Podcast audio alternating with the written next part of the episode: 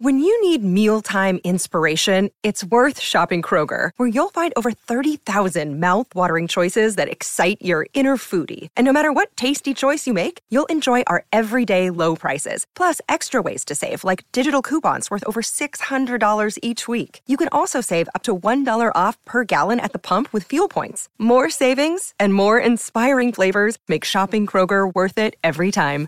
Kroger, fresh for everyone. Fuel restrictions apply.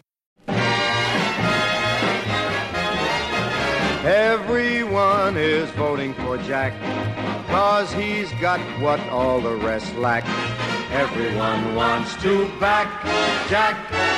Jack is on the right track, cause he's got. Welcome back to the Kennedy Dynasty podcast. It's Allison again, and it is my 10th episode, which is very exciting. So, the Big 10. And I was thinking, what in the world do I talk about this week? I had a hard time figuring it out because there's just so many topics about the Kennedys and there's so many on my list. So I was like, what should be my 10th episode? So I decided that it is going to be all about Rosemary Kennedy.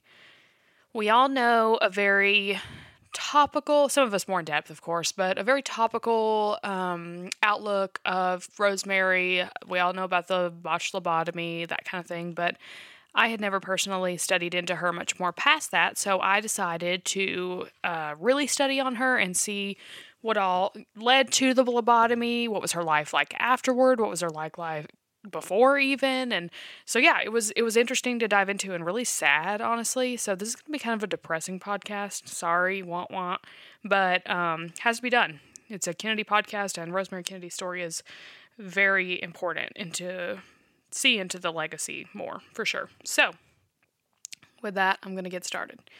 Uh, so, Rosemary was born Rose Marie Kennedy, and that was on September 13th, 1918. They called her Rosemary um, or Rosie, were her nicknames. She was named after her mother, obviously. And uh, she was born in Brookline, Massachusetts, where all the rest of the Kennedy children were too. She was their third child and their first daughter. So uh, Joe Jr. and Jack were the only ones older than Rosemary. She was third. She had a really interesting birth story that was kind of gross, and this is going to be kind of gross, but it is what it is. It's birth, miracle of life. But what happened was Rose was in labor, like ready to push, and the doctor was delayed getting to her. So, because of that, the nurse made Rose keep her legs together to keep the baby in her body for two hours, which is crazy. So, yeah, that led to a really bad loss of oxygen that is not good for babies. They noticed something was wrong with her because she wasn't really meeting her milestones. She was like two years old and still struggling to crawl couldn't take steps, delayed speech, all those kinds of things. So they knew that um, something was wrong. They ended up getting her diagnosed as intellectually disabled. She had a, a really low IQ. Uh, and the family actually hid that from people. Rose would act like she was totally normal to all of her little socialite friends. She didn't let on that there was anything wrong with her or that they had any issues with her. She had a really hard time learning to read and write, were her major kickers. So, um, at 11, she was sent to a Pennsylvania boarding school for the intellectually disabled and uh, didn't have much progress there necessarily. Still had a really hard time in school. Um, so at 15, she was sent to Sacred Heart Convent in Rhode Island, which this is really sad, but they educated her completely separately from the rest of the kids. So she had like a couple nuns and a specialist work with her around the clock all day long in a completely different room from everyone else, which is so sad. So yeah, I, I just that kind of broke my heart when I read it a little bit. Because of Sacred Heart's uh, efforts for Rosemary, the Kennedys donated a tennis court for their efforts. Just a little tidbit there her reading, writing, spelling, and counting skills were at a fourth grade level by the time she was out of high school. So she never really advanced past that very much. Yeah, she just had a hard time for sure in those areas. And socially, she actually had a really like amazing life. She would you know, go to the opera and fittings and parties and all kinds of things. Um, she she lived pretty normal life in that way um, before the lobotomy, obviously. And when I was reading about that and how how full her life was, it was just so sad to realize that that was taken away from her unnecessarily. So I'll get to that, but that just so sad. So Rose actually one time arranged for JFK to take her to a tea dance, and because of him, she appeared no different at all during the dance. So she was taken care of by her siblings for sure, and they all had a really close bond, as um, really all of the Kennedy siblings had together. She couldn't read very much, but I did read that uh, one of her favorite books was Winnie the Pooh. Her parents told the media and anyone that would ask about her basically that she was studying to be a kindergarten teacher. I don't really know how factual that was. I'm going to guess not really, but um, that's what they would tell people. She was like presented to the king and queen of England in 1938. And this story kind of broke my heart too. It was so sad. So she worked all day on her curtsy, was like, gonna nail it, gonna look really good, all this kind of stuff. And she tripped in front of them and they didn't make any weird faces. They acted like it never happened. But oh, I just, I'm so, I felt so bad for her when I read that. I'm sure that was so embarrassing. Then Eunice is actually quoted saying that everything got worse. Basically in 1940 when they got back from Europe. So she was, um, from that point on just really irritable and different and violent. She had like outbursts and she would like yeah, like violently hit people. She had seizures, things like that. She got expelled from camp. She went to ended up going to a Covenant school in DC and she would sneak out a lot. So this is where her dad started getting kind of worried because and her mom, I'm sure. The nuns warned them that because she was sneaking out, they thought she was with dudes and said that she would get STDs or become pregnant. That's what they told her parents. So her parents were like, "No, no." Joseph P was really worried that she would tarnish their name and their reputation. So she was 23 years old when she was taken to get the lobotomy. So here's a little backstory about that. This doctor comes to Joseph P. We have to kind of put ourselves in his footsteps for just, a, or in his shoes for just a second, because this doctor comes to him and says, Look, I know your child deals with all these things, and we've got this thing that works great. Like it's going to tone it all down for her. It's going to make her life easier, going to make your life easier. It's going to work, okay? And so Joseph P is like, sure, you know, why not? I mean, as a father, he probably definitely should have thought more about that, thought about the ramifications and things that could happen, but I don't know if he did. If he didn't, I don't know. But he signed the papers for her to get this lobotomy. So, didn't tell Rose about it though, because it only needed one parental signature because she was deemed, quote, and I quote, mentally retarded. He signed off without telling his wife, which, oh my gosh, I can't even believe he did that, but he did. And I'm going to actually read a little bit about the surgery specifically. So if you're grossed out by surgeries or something, maybe skip ahead like 30 seconds. So this is a quote from James W. Watts, who carried out the procedure with Walter Freeman, and they were both uh, from the George Washington University School of Medicine. And he described the procedure as this. So I'm reading this quote from him. We went through the top of the head. I think Rosemary was awake. She had a mild tranquilizer. I made a surgical incision in the brain through the skull. It was near the front. It was on both sides. We just made a small incision, no more than an inch. The instrument Dr. Watts used looked similar to a butter knife. He swung it up and down to cut the brain tissue. We put an instrument inside, he said. As Dr. Watts cut, Dr. Freeman asked Rosemary some questions. For example, he asked her to recite the Lord's Prayer or sing God Bless America or count backwards. We made an estimate on how far to cut based on how she responded. When Rosemary began to become incoherent, they stopped. So, oh my gosh, like, I can't even believe, even in this time period, that this was a surgical uh, procedure that was deemed okay. You literally just went and started cutting brain tissue. Like, what? I, I, I literally, when I read into that, I was like, my mind was blown. That's terrible. So obviously, it didn't work. It caused her not to be able to walk or speak. She was incontinent. She basically had the mentality of a two year old after that. From there, she was institutionalized for the rest of her life. Uh, she spent a lot of years at Craig House, which is about an hour and a half from New York. In 1949, though, she was relocated to Jefferson, Wisconsin, and uh, she was put in a house that Joseph P. traveled up to build for her called the Kennedy Cottage. Basically, is what all the nurses and nuns and everybody called it. And that was at the St. Coletta School for Exceptional Children. She was put there, though, on a property that was for adults that would need lifelong care. So, yeah, she was pretty much just put away from her family completely. Joseph P. actually never went and visited his daughter again. Ugh, that's terrible. Rose didn't go for 20 years. and her siblings weren't told where she was. Literally, they did not tell them at all. They had no idea. So during JFK's run for the Senate, the Kennedys basically lied about Rosemary's whereabouts and said that she was just reclusive. Then in 1961, they actually did come out and they didn't talk about the botched lobotomy though.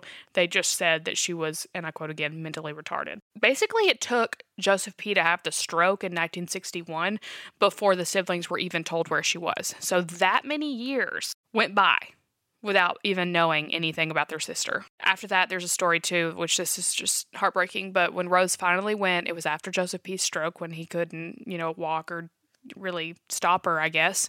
I don't really know how that went down. I'm guessing that because basically the freedom of being able to be around Rosemary came after his stroke or death. So I'm guessing that he was the thing that really kept them away from her. Like they were scared of him or something in that way. They didn't want to go against what he said. I'm not really sure. So when Rose went to see her for the first time, they were at the airport and she had started being able to walk a little bit. She kind of walked with a limp, but she could walk. And Rose, like they saw each other, Rose and Rosemary, from across the um, airport, and she started to run towards her mother. And her mother put her arms out, like as to hug her. And Rosemary kind of ran as fast as she could and then went up and started hitting her mother and basically yelling at her. And the nuns like pulled her off, and that was their reunion. So it's obvious from that story that Rosemary knew what was done to her. And I can't imagine knowing that you had this life before. Like, yeah, you had some issues or maybe some challenges, but you lived a fairly normal, fairly you know, amazing life in a lot of ways, and it was just taken from you by your father signing on the dotted line. And then they put you away and don't visit you for a million years. Oh my gosh. The whole thing just was the saddest thing to sit down and really read in depth. So let me get back to my notes and the dates, and then I'm going to talk about kind of my opinion more so on everything. The Kennedys actually didn't release statements or talk about the lobotomy until 1987 either. Um, and the family started basically bringing her to events and making sure that she was uh, around a little more, not until after Joseph P.'s death in 1969.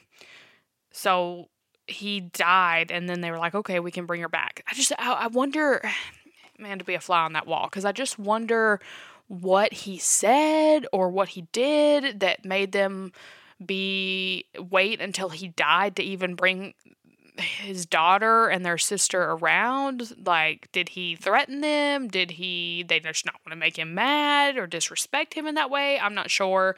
Um, but luckily, in the later half of her life, she was able to be around her siblings again. And it seems from reading the story and stuff that her siblings definitely weren't the air quote bad guys. Like they didn't know where she was. Like I said, they made a point to make sure that she was around them later and yeah, I, I don't know. Um, as far as the parents go, though, I have some opinions. So, for Rose not to be around her daughter for 20 years, after her husband was the one that made the decision, it's not like Rosemary made the decision. Her husband made the decision. And then she literally waited that long to go see her child after that was done to her. I cannot wrap my mind around that at all. And then she ended up after that time, like basically taking a place in her life like would would come visit some she would call and check on her. She i read that she would call and check on her weight because she was always concerned because she thought rosemary weighed too much. I don't know. But basically kind of took a step to care a little bit but it took 20 years. And then Joseph P. I, I tried to put myself in this place because I actually was talking to somebody about this recently, and they were saying, unfortunately, institutionalizing children or just people in general with mental disabilities was very normal back in the day and which is heartbreaking honestly on a lot of fronts. But with being told that your child would be better with this operation i try to put myself in that situation which i mean i can't really but i'll try. Um I could see how he could want better for her and his family as a whole. Not saying that's okay. I mean, he never, oh my gosh, never should have done it, obviously. Horrible, horrible, horrible. And then the way she was treated afterward is even more horrible. I highly, obviously, doubt he would have ever made that decision if he had known that it would be bad for her, you know? So there's that. But past that, like I really don't have much um, many kind things to say for how Joseph P. handled the whole situation. I know he made her comfortable where she was, like she had a a dog and a car that would take her wherever she wanted to go and all this kind of stuff. But gosh, like so far removed from the family, like giving her comfortable materialistic things after you basically imprison her from her entire life and take away her whole being with a botched lobotomy does not make up for anything, you know? It's it's just a really tragic story. She did leave a legacy though um, within her family. Uh, Eunice is said to have uh, basically started the Special Olympics because of Rosemary. She came out in 95 and said that that's not entirely true. She definitely was part of the influence, though. So she did partially inspire the Special Olympics for Eunice. And then JFK initiated a sweeping legislation designed to improve quality of life for Americans with disabilities. So, and that was definitely inspired by Rosemary, too. Um, Kennedy Smith started Very Special Arts, and Anthony Shriver started Best Buddies all of these things inspired by Rosemary. Um, hospitals, schools, all kinds of facilities are named after her to this day. She thankfully did get to be a part of the family's life later, but gosh, I just can't imagine after all that time that passed how hurtful for all parties involved that had to be. Um, you know, the siblings who were kept from her, she as she was kept from them and stripped from basically the life that she had. And her siblings were, you know, their sibling as they knew her was taken away as well. Basically, her entire life, she did walk with a limp and she had no arm function, and uh, she did never, she never really regained her speech either. She died at age 86 on January 7th of 2005 of natural causes in um, Wisconsin. So that is the story of Rosemary Kennedy. I I just have so many thoughts about it, but it's really hard to basically sum up a family's decision. Not not saying that was a good decision. That's not what I mean. I just mean sum up a family's I guess the way they handled this situation, um, not really knowing what was really happening or not really being a fly on the wall. I want to say I don't appreciate JFK lying about her being reclusive or um, only her mental disabilities while he was running, but for all I know, he didn't even know what had happened. I, I don't know if he knew about it um, until later, after Joseph stroke. So I have heard that they are coming out with a movie. It's supposed to star Elisabeth Moss, where she portrays Rosemary Kennedy. I would love for them to come out with a movie on her and her life. And um, I hope that happens at some point. If you have any extra facts past what I've shared about Rosemary, or you're really um, close to this story and you have anything you want to talk about about it, I would love for you to reach out to me and DM me about it. I would love to learn more about her, and I'm going to be researching more about her. I have uh, heard about the book about her, and I'm going to read that, order that, and read it. And probably do another Rosemary podcast after I do that. So, anyway, uh, that was basically it for today. Just wanted to hop on here and share her story. Uh, if you don't follow me on Instagram, follow me at Kennedy Dynasty, K E N N E D Y D Y N A S T Y. If you have not bought any of my merch, go do it. The stuff is awesome, I'm telling you. Um, it is on, the link is on my Instagram bio, but it's basically all kinds of Kennedy inspired merch, and I mean, there's phone cases, there's sweatshirts, tank tops, everything, and I think they're really cool. So you should go check them out. Also, guys, please go rate and review this podcast if you like it, because uh, that really helps me with everything with this podcast. If you just do those two very simple things, I would really, really, really, really, really appreciate it. And I will talk to you guys next week. And vote for Kennedy, vote for Kennedy, keep America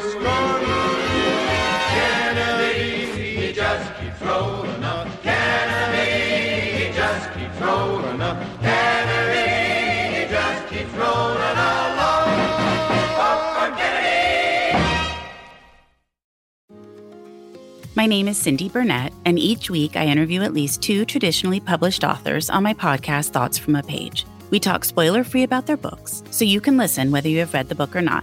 And then we delve into things that you most likely won't hear about anywhere else the importance of the cover design, why they included various aspects of the story, personal details about both the books and the authors' lives, and so much more. You can find the podcast on every major platform and learn more about it on my website, thoughtsfromapage.com.